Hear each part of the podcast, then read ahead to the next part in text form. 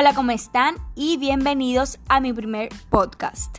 Mi nombre es María del Mar Olano, soy estudiante de Derecho de la Universidad Pontificia Bolivariana y hoy voy a tratar de explicarles y de compartirles un tema muy interesante y muy importante para todo estudiante de Derecho. Pero no solo para todo estudiante de Derecho, sino un tema que debería ser de cultura general, ya que esto es un antecedente de nuestra historia actual del derecho y acostumbra a nuestra mente a ir adquiriendo un sentido jurídico profesional. El tema del que le voy a hablar es la familia neorromanista.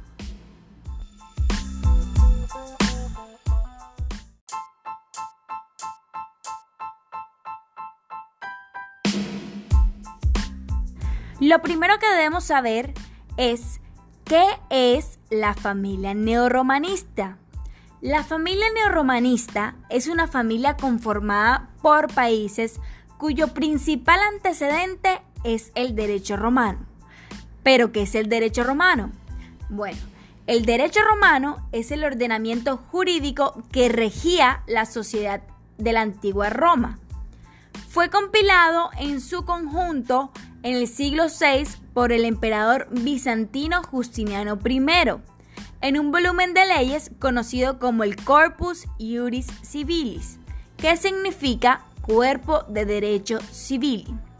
Dicho texto y las leyes que contiene son de suma importancia en la historia jurídica de la humanidad, ya que sirvieron de base para los textos legales de múltiples culturas y civilizaciones.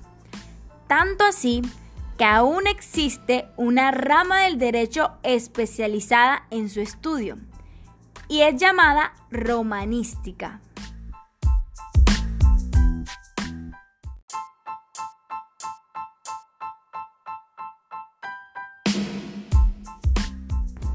Ahora, ¿cómo surge la familia neorromanista? La familia neorromanista surge con la integración de países cuyo derecho se fundamenta en el derecho romano, como lo dije antes, pero también se fundamenta con la tradición germánica, los cuales se fusionaron en el occidente de Europa en el siglo VI. Esta familia se considera la más antigua. Su origen se remonta a la creación de las doce tablas en Roma. Pero ¿y qué son las doce tablas?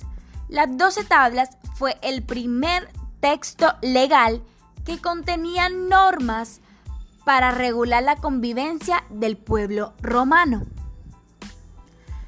Se dice neorromanista al ser un derecho romano, germánico y canónico. Es germánico por esta fusión que les mencioné antes, la función con los germanos, o como lo llamaban los romanos, bárbaros que dieron origen al derecho que tenemos hoy en día traído en la conquista por los españoles y esparcido por toda Latinoamérica.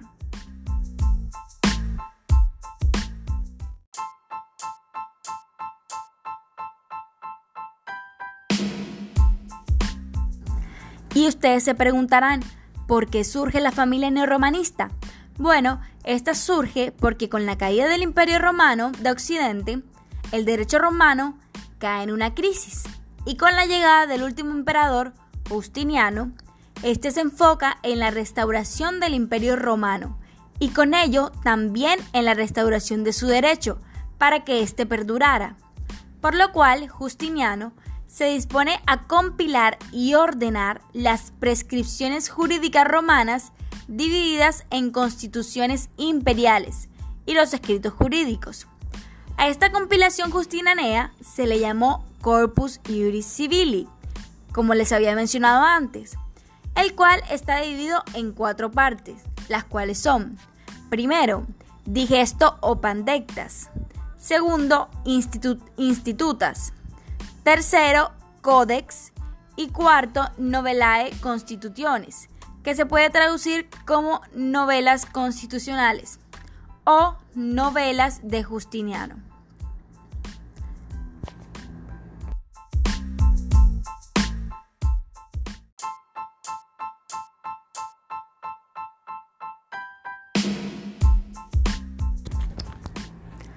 Ahora hablaremos un poco de las características generales de la familia neorromanista. Primero, el principal punto a recalcar es que la ley es la fuente principal del derecho. Ahora, cuando hablamos de la costumbre, por ejemplo, para que la costumbre pueda ser considerada fuente del derecho requiere de una legitimación especial por parte del poder público. Es decir, esta tiene que estar aceptada y tipificada para que pueda ser reconocida. O cuando hablamos de la jurisprudencia, que nace en Roma la figura del juez para darle una mayor interpretación a las leyes o incluso para actualizar algunos preceptos, se tiene que tener en cuenta que en las familias neorromanistas el papel más importante lo juega la ley, mucho más que la jurisprudencia. El segundo punto importante es la codificación del derecho. El movimiento de codificación se extendió a todos los países integrantes de la familia neorromanista y dicha práctica continúa hasta nuestros días. Cuando hablamos de codificación de la ley nos referimos a los textos escritos que están, por ejemplo, que tenemos en la actualidad. En la actualidad, los países de la familia neorromanista cuentan con sus constituciones políticas, códigos y múltiples leyes que agrupan el derecho de una manera más sistemática.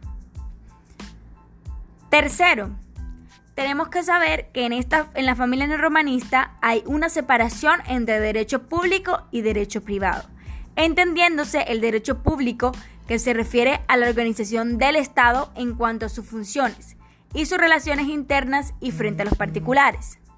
Y el derecho privado solo contempla relaciones entre particulares. Y cuarto y último, la finalidad de la norma jurídica.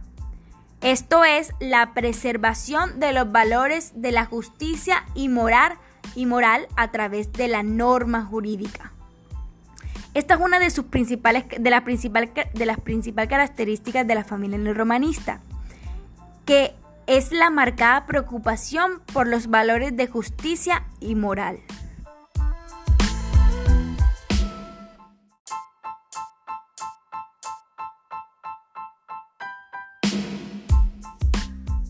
Bueno, ya hemos hablado de qué es la familia neorromanista, hemos hablado de sus características, de cómo surgió y por qué surgió. Ahora vamos a hablar de para qué surge la familia neorromanista. Como todos sabemos, el derecho no es un producto de generación espontánea. Todos los derechos nacionales tienen influencia de otros órdenes jurídicos por lo que la familia neorromanista eh, se ha extendido por todo el mundo y ha rebasado las fronteras del antiguo imperio romano. Esta expansión se debe en parte a la colonización y en parte a la facilidad que la técnica jurídica de la codificación prestó a su recepción. La familia neorromanista, como ya dije, tiene una larga, una historia muy larga que se remonta al derecho de la Roma antigua. Y después observa una evolución que amplió no solo las reglas de, fondo y procedimentales, sino también los conceptos de derecho y norma jurídica. Entonces, esta ha sido concebida como un sistema en desarrollo, un cuerpo creciente.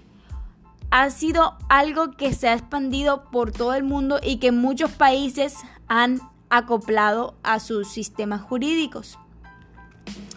Por eso, eh, para concluir, quiero decir que es pertinente estudiar a la familia neorromanista porque citando a Roberto von Meyer, que es el escritor de la historia del libro Historia del Derecho Romano, este decía que solo puede dominar el derecho vigente, quien haya estudiado previamente sus fundamentos históricos. Solo la historia del derecho, la explicación del derecho del presente como producto del pasado nos puede llevar a la plena inteligencia de nuestra vida, de nuestra vida jurídica actual. Y eso es todo para concluir. Espero que les haya gustado y que haya sido un tema de su total interés. Muchas gracias por escuchar y espero poder vernos pronto.